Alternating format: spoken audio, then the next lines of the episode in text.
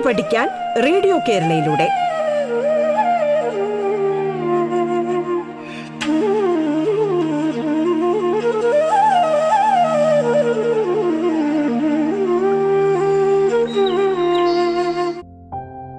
സംസ്ഥാന സർക്കാരിന്റെ online radio സംരംഭമായ റേഡിയോ കേരളയുടെ പാഠം എന്ന പരിപാടിയിലേക്ക് ഏവർക്കും സ്വാഗതം. പ്രിയ വിദ്യാർത്ഥി വിദ്യാർത്ഥിനികളെ പാഠം എന്ന പരിപാടിയിൽ ഞാൻ നിങ്ങൾക്കൊപ്പം Ajimon N. Thiruvananthapuram Pattom saint Mary's higher secondary സ്കൂളിലെ ഹൈസ്കൂൾ വിഭാഗം മലയാളം അധ്യാപകനാണ്.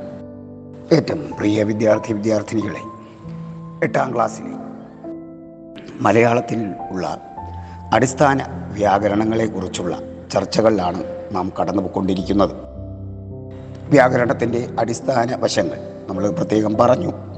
സൈദ്ധാന്തികമായ നിരീക്ഷണങ്ങൾക്കപ്പുറം നിങ്ങൾക്ക് എളുപ്പത്തിൽ പഠിച്ചെടുക്കാൻ നിങ്ങളുടെ പാഠഭാഗത്തു നിന്ന് തന്നെ ഉദാഹരണങ്ങൾ കണ്ടെത്തി മനസ്സിലാക്കുന്നതിന് സഹായകമായ വ്യാകരണ ഭാഗങ്ങളാണ്. ലഘുവായ വ്യാകരണ ഭാഗങ്ങളാണ് നമ്മൾ ചർച്ച ചെയ്തുകൊണ്ടിരിക്കുന്നത്.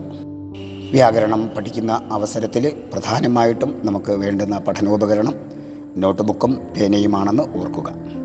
നിങ്ങൾ എല്ലാവരും പഠിക്കുന്ന അവസരത്തിൽ ഈ നോട്ട് ബുക്കും പേനയും എപ്പോഴും നിങ്ങളുടെ കൈവശം ഉണ്ടായിരിക്കണമെന്ന് ഓർമ്മപ്പെടുത്തുന്നു. പ്രിയ കുഞ്ഞുങ്ങളെ ഇന്ന് നമ്മൾ പഠിക്കാൻ പോകുന്ന വ്യാകരണ ഭാഗം എന്ന് പറയുന്നത് നാമം എന്നുള്ളതാണ്. നാമം നിങ്ങൾ ഇംഗ്ലീഷ് ക്ലാസ്സിലൊക്കെ നൗൺ എന്ന് കേട്ടിട്ടുണ്ട്. അപ്പോൾ ഇംഗ്ലീഷിന്റെ അടിസ്ഥാന വ്യാകരണം മനസ്സിലാക്കിയതുപോലെ തന്നെ മലയാളത്തിനും നാമത്തെക്കുറിച്ച് പഠിക്കാനുള്ള സംവിധാനങ്ങളുണ്ട്. അപ്പോൾ നാമത്തിന് വേണ്ടിയുള്ള ചില കാര്യങ്ങളാണ് നമ്മളിന്ന് ചർച്ച ചെയ്യുന്നത്. നാമം എന്ന് പറഞ്ഞാൽ ഒരു പേരായ ശബ്ദമാണ് നാമം. ഒരു വസ്തുവിന്റെയോ ഒരു വ്യക്തിയുടെയോ സ്ഥലത്തിന്റെയോ ഒരു സമയത്തിന്റെയോ ക്ഷമിക്കുക വസ്തുവിന്റെയോ വ്യക്തിയുടെയോ സ്ഥലത്തിന്റെയോ ഒക്കെ പേരിനെ സൂചിപ്പിക്കുന്നതാണ് നാമം എന്ന് പറയുന്നത്. അപ്പോൾ നാമം എന്ന് പറഞ്ഞാൽ ഇവയിൽ ഏതെങ്കിലും ഒന്നിന്റെ പേരായ ശബ്ദമാകുന്നു നാമം. നാമം മലയാള ഭാഷയിൽ പ്രധാനമായിട്ടും നമ്മൾ നാല് തരത്തിലുള്ള നാമങ്ങളാണ് മനസ്സിലാക്കുന്നത്. ഒന്നാമത്തെ നാമത്തിന്റെ പേര് സാമാന്യ നാമം. രണ്ടാമത്തെ നാമത്തിന്റെ പേര് സപ്ഞാനാമം. സപ്ഞാനാമം. മൂന്നാമത്തെ നാമത്തിന്റെ പേര് മേയ നാമം നാലാമത്തെ നാമത്തിന്റെ പേര് സർവനാമം. ഇങ്ങനെ നാല് തരത്തിലുള്ള നാമങ്ങളാണ് മലയാളത്തിൽ പ്രധാനമായിട്ടും ഉള്ളത്. സാമാന്യനാമം സപ്ഞാനാമം മേയനാമം സർവനാമം. ഇതിൽ നമ്മൾ ഈ നാല് നാമങ്ങളെക്കുറിച്ചുള്ള ലഘുവായിട്ടുള്ള നിങ്ങൾക്ക് മനസ്സിലാകുന്ന തരത്തിൽ വളരെ ലളിതമായിട്ടാണ് നമ്മൾ പഠിക്കുന്നത്. ഒന്നാമത്തെ നാമത്തിന്റെ പേര് സാമാന്യനാമം എന്നാണ്. സാമാന്യ നാമം എന്ന് വെച്ചാൽ ഏതെങ്കിലും ഒരു വർഗത്തെ സാധാരണയായി സൂചിപ്പിക്കുന്ന നാമമാണ് സാമാന്യനാമം. ഏതെങ്കിലും ഒരു സാമാന്യ വ്യക്തികൾ അല്ലെങ്കിൽ സാമാന്യമായ ഒരു വസ്തുതയെ സാധാരണ ഒരു വസ്തുതയെ സൂചിപ്പിക്കുന്ന നാമമാണ് സാമാന്യനാമം എന്ന് പറയുന്നത്. ഉദാഹരണം മനുഷ്യൻ. എന്ന് കേട്ടാൽ നമുക്കതിൽ സ്ത്രീയുണ്ട് പുരുഷനുണ്ട്. മൃഗം എന്ന് കേട്ടാൽ നാൽക്കാലികൾ എല്ലാ മൃഗങ്ങളാണ്. നിങ്ങളുടെ മനസ്സിലേക്ക് പല തരത്തിലുള്ള മൃഗങ്ങൾ കടന്നു വരാറുണ്ട്. വൃക്ഷം എന്ന് കേൾക്കുമ്പോൾ തന്നെ നിങ്ങളുടെ മനസ്സിൽ നമ്മൾ ഉപയോഗമുള്ളതും ഇല്ലാത്തതുമായി ധാരാളം വൃക്ഷങ്ങളുടെ ഒരു രൂപം മനസ്സിലേക്ക് വരുന്നുണ്ട്. നാലാമതായിട്ട് ഉദാഹരണം നദി. അതൊരു ഉദാഹരണമാണ്. കാരണം നദി എന്ന് പറഞ്ഞാൽ ഒരു നദിയെ സൂചിപ്പിക്കുന്നു. ഇപ്പം പേര് പറയില്ല ഒരു നദി എന്ന് കേൾക്കുമ്പോൾ നമുക്കറിയാം. ജലം ഉൾക്കൊള്ളുന്ന ഒരു ജലാശയം. അപ്പോൾ മനുഷ്യൻ മൃഗം നദി വൃക്ഷം ഇത് നാലുമാണ് ഉദാഹരണം.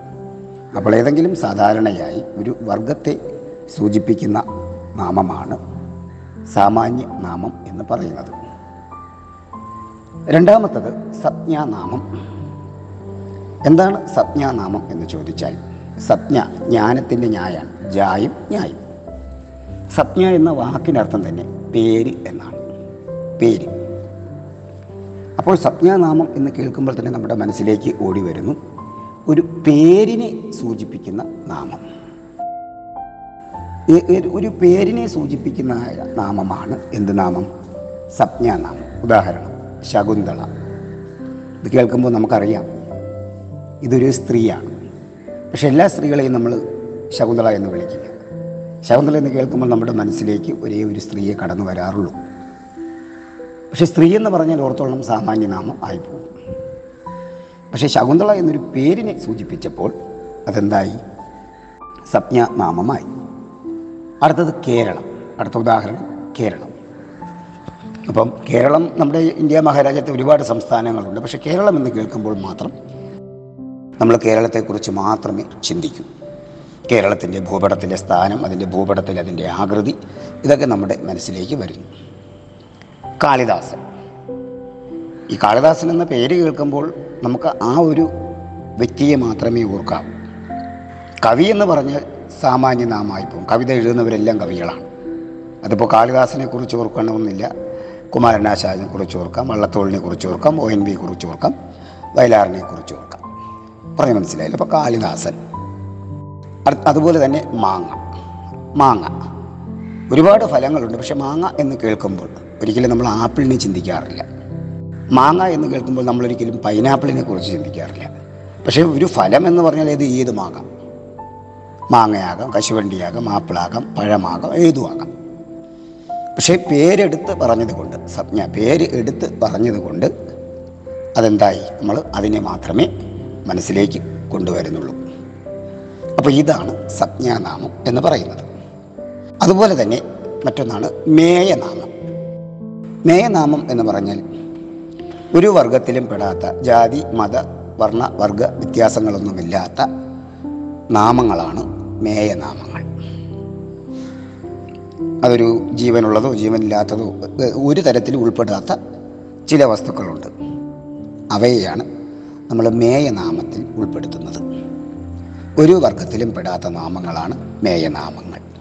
ഉദാഹരണത്തിന് മഞ്ഞ്. അതിൽ സ്ത്രീയെന്നോ പുരുഷനെന്നോ ഇല്ല. വെയിൽ സ്ത്രീയെന്നോ പുരുഷനെന്നോ ഇല്ല. ഇരുട്ട്. വെളിച്ചം. ഒരു ജാതിയോ ഒരു മതമോ ഒരു നിറമോ ഒന്നുമില്ല. മഞ്ഞിന് മഞ്ഞിന്റെ നിറം വെയിലിന് വെയിലിന്റെ അവസ്ഥ ഇരുട്ടിന് ഇരുട്ട് വെളിച്ചത്തിന് വെളിച്ചം. അപ്പോൾ ആകാശം അതിനുദാഹരണമാണ് ജലം അതിനുദാഹരണമാണ്. മേഘം അതിനുദാഹരണമാണ് അപ്പോൾ ഇത്തരത്തിലുള്ള ഉദാഹരണങ്ങൾ പ്രകൃതിയിലെ ചില വസ്തുക്കളെല്ലാം ഈ പ്രകൃതി പ്രതിഭാസങ്ങളെയെല്ലാം നമ്മൾ സാധാരണ മേയനാമത്തിലാണ് ഉൾപ്പെടുത്താറുള്ളത്.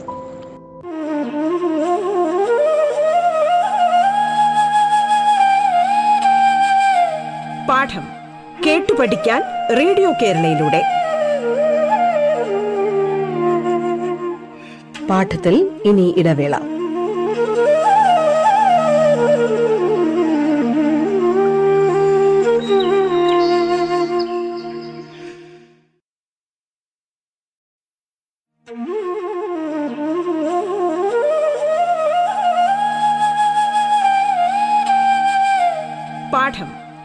പഠിക്കാൻ റേഡിയോ കേരളയിലൂടെ. തുടർന്ന് കേൾക്കാം പാഠം.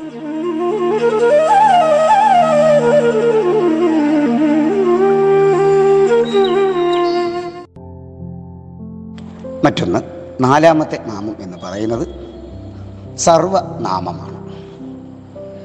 സർവനാമം നമ്മൾ വിഭക്തി പഠിച്ചപ്പോൾ ഓർമ്മിപ്പിച്ച് കാണും. നാമത്തിന് പകരം ഉപയോഗിക്കുന്നതാണ് എന്ത്? സർവനാമം. നാമത്തിന് പകരം ഉപയോഗിക്കുന്നതാണ് സർവനാമം. ഉദാഹരണം അവൻ അവൾ അത്. അവൻ അവൾ അത് ഇത് എന്നിങ്ങനെയൊക്കെ വരുന്നതാണ് എന്ത്? സർവനാമത്തിൽ ഉൾപ്പെടുത്തിയിരിക്കുന്നത്. ഈ സർവനാമങ്ങളെ തന്നെ നമ്മൾ മൂന്നായിട്ട് തിരിക്കാറുണ്ട്. നിങ്ങൾ ഓർത്തോളണം. ഇപ്പോൾ സർവനാമത്തിൽ നമ്മൾ ഉപയോഗിക്കുന്ന മൂന്ന് വിഭാഗങ്ങൾ. ഒന്ന് ഇപ്പോൾ നമ്മൾ ഇംഗ്ലീഷിലാണെങ്കിൽ അതിന്റെ first person second person third person എന്ന് പഠിക്കുന്നത് പോലെ മലയാളത്തിൽ ഇതിന് പേരുകളുണ്ട്. ഇപ്പോൾ ഒന്നാമത്തെ പേര് ഉത്തമ പുരുഷ സർവനാമം. ശ്രദ്ധിച്ചോളണം. സർവനാമത്തിലെ ഒന്നാമത്തെ വിഭാഗമാണ് എന്ത്? ഉത്തമ പുരുഷ സർവനാമം. പറയുന്ന ആൾക്ക് പകരം നിൽക്കുന്നതാണ് ഉത്തമപുരുഷ സർവനാമം. അതായത് വക്താവിന് പകരം നിൽക്കുന്നതാണ് എന്ത്? ഉത്തമ പുരുഷ സർവനാമം എന്ന് പറയുന്നത്. പറയുന്ന ആൾക്ക് പകരം. ഇപ്പോൾ ഞാൻ ഞങ്ങൾ നമ്മൾ ഇത് പറയുന്ന ആൾക്ക്. ഇപ്പോൾ ഞാൻ തന്നെ ഇത് കേട്ടുകൊണ്ടിരിക്കുന്നു ഞാൻ എപ്പോഴും അജി സാർ പറയുന്നു ഇതാണ്. അജി സാർ പറയുന്നു എന്ന് ഞാൻ പറയേണ്ട കാര്യമില്ല. പകരം ഞാൻ തന്നെ അജിസാർ എന്ന് പറയുന്നതിന് പകരം ഞാൻ ഞാനെന്ന് പ്രയോഗിക്കുന്നു. നമ്മൾ ഇന്ത്യക്കാരാണ് എന്ന് പറയാറില്ലേ? ഇന്ത്യക്കാരാണ്. ഇന്ത്യക്കാർ ഇങ്ങനെയാണ്. ഇന്ത്യക്കാർ ഒറ്റക്കെട്ടാണ്. ഇന്ത്യക്കാർ മഹാന്മാരാണെന്ന് പറയുന്നതിന് പകരമാണ് നമ്മൾ ഇന്ത്യക്കാരാണ്. വക്താവിന് പകരം നിൽക്കുന്നത്. അപ്പോൾ ഉദാഹരണം ഞാൻ നമ്മൾ ഞങ്ങൾ. ഇങ്ങനെയൊക്കെ നമുക്ക് എന്ത് ചെയ്യാം? ഉത്തമ പുരുഷ സർവനാമത്തെ ഉദാഹരിക്കാം. രണ്ടാമത്തത് ഇപ്പോൾ ഞാൻ അപ്പോൾ ഇംഗ്ലീഷിലാണെങ്കിൽ ഐ വി എന്നൊക്കെ പറയും മധ്യമ പുരുഷൻ രണ്ടാമത്തത് മധ്യമ പുരുഷ സർവനാമം. അതായത് ആരോടാണോ പറയുന്നത് അവർക്ക് പകരം നിൽക്കുന്നതാണ് മധ്യമപുരുഷ സർവനാമം. അതായത് കേൾവിക്കാരനെ നമ്മൾ വിശേഷിപ്പിക്കുന്നത് കേൾവിക്കാരനെ സൂചിപ്പിക്കാൻ ഉപയോഗിക്കുന്ന സർവനാമം. ഇപ്പം നീ നിങ്ങൾ താങ്കൾ എന്നൊക്കെ നമ്മൾ പറയാറുണ്ട്. യു യു ആർ എന്നൊക്കെ പറയുന്നില്ലേ? എന്നതുപോലെ. ഏറ്റവും മൂന്നാമത്തതാണ് പ്രഥമ പുരുഷ സർവനാമം. അത് പറയുന്ന ആളോ കേൾക്കുന്ന ആളോ അല്ല മൂന്നാമതൊരാൾക്ക് പകരം നിൽക്കുന്നതാണ് പ്രഥമ പുരുഷ സർവനാമം. അവൻ അത് അദ്ദേഹം ഹി ഷീ എന്നൊക്കെ നമ്മൾ പറയുന്നത് പോലെ അവൻ അവൾ അത് എന്നൊക്കെ പറയുന്നത് പ്രഥമ പുരുഷ സർവനാമത്തിൽ വരുന്നവയാണ്. ഇത് നിങ്ങൾ പ്രത്യേകം ഓർത്തോളണം ആ, നാമങ്ങൾ നാല് വിധം. ഒന്ന് സാമാന്യനാമം ഏതെങ്കിലും ഒരു സാധാരണ വർഗത്തെ സൂചിപ്പിക്കുന്നതാണ് സാമാന്യനാമം ഉദാഹരണം മനുഷ്യൻ മൃഗം നദി വൃക്ഷം. സംജ്ഞാനാമം എന്ന് പറഞ്ഞാൽ ഒരു പേരിനെ സൂചിപ്പിക്കുന്നത് സംജ്ഞാനാമം ഉദാഹരണം ശകുന്തള കേരളം കാളിദാസൻ മാങ്ങ. മൂന്നാമത്തത് മേയനാമം ജാതിമത വ്യത്യാസങ്ങളില്ലാതെ ഒരു വർഗത്തിലും പെടാത്ത വസ്തുക്കളെ സൂചിപ്പിക്കുന്ന നാമങ്ങളാണ് മേയനാമം. ഉദാഹരണം മഞ്ഞ് വെയിൽ ഇരുട്ട് വെളിച്ചം. നാലാമത്തത് സർവനാമം. സർവനാമം എന്ന് പറഞ്ഞാൽ നാമത്തിന് പകരം ഉപയോഗിക്കുന്നവയാണ് എന്ത്? സർവനാമങ്ങൾ. ഉദാഹരണം അവൻ ഇവൻ അവൾ അത്. ഇതിൽ സർവനാമം വീണ്ടും മൂന്ന് വിധത്തിൽ. ഒന്ന് ഉത്തമ പുരുഷ സർവനാമം. അതായത് വക്താവിന് പകരം നിൽക്കുന്നത്. അപ്പോൾ ഞാൻ ഞങ്ങൾ നമ്മൾ. രണ്ടാമത്തത് മധ്യമ പുരുഷ സർവനാമം. ആരോടാണോ പറയുന്നത് അവർക്ക് പകരം നിൽക്കുന്നത്. അപ്പോൾ കേൾവിക്കാരൻ. അപ്പോൾ നീ താങ്കൾ നിങ്ങൾ. മൂന്നാമത്തത് പ്രഥമ പുരുഷൻ. മൂന്നാമതൊരാൾക്ക് പകരം നിൽക്കുന്നത് വക്താവും ശ്രോതാവുമല്ല. പകരം മൂന്നാമതൊരാൾ നിൽക്കുന്നുവെങ്കിൽ അവരെ സൂചിപ്പിക്കാനാണ് നമ്മൾ പ്രഥമ പുരുഷ സർവനാമം ഉപയോഗിക്കുന്നത് ഉദാഹരണം അവൻ അവൾ അത് അദ്ദേഹം എന്നൊക്കെ പറയുന്നത് പോലെ. ഇതിനു പുറമേ അഡീഷണലായിട്ട് രണ്ട് നാമം കൂടിയുണ്ട്. ഒന്ന് ഗുണനാമം. ഒരു ഗുണത്തെ കുറിക്കുന്ന നാമമാണ് ഗുണനാമം. അപ്പോൾ എന്താണ്? ഇപ്പോൾ സൗന്ദര്യം അതൊരു ഗുണമാണ്. ഇത് ഗുണത്തെ കുറിക്കുന്നു. അഴക് അതൊരു ഗുണത്തെ കുറിക്കുന്നു. നന്മ ഒരു ഗുണമാണ്. അപ്പോൾ അതിനെ നന്മയുള്ളവനെന്ന് പറഞ്ഞാൽ അത് മറ്റൊന്നാവും. നാമമാണ്. അപ്പോൾ അതിനെ നമ്മൾ എന്തെന്ന് പറയുന്നു? ഗുണനാമം എന്ന് പറയുന്നു.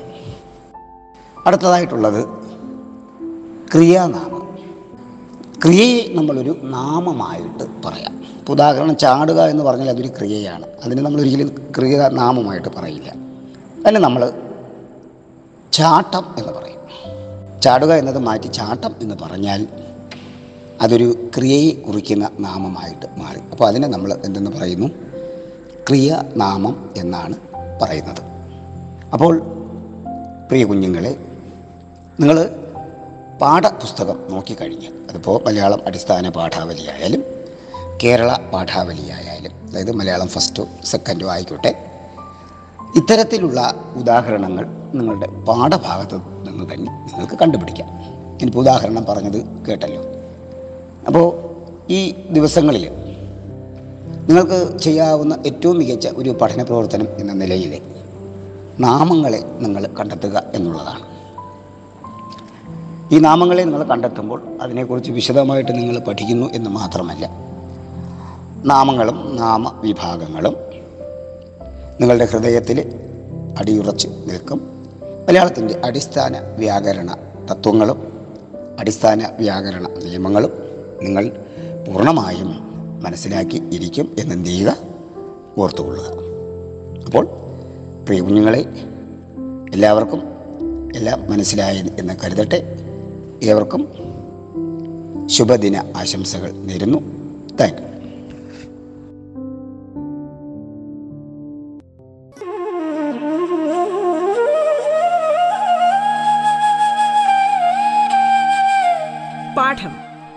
പഠിക്കാൻ റേഡിയോ കേരളയിലൂടെ.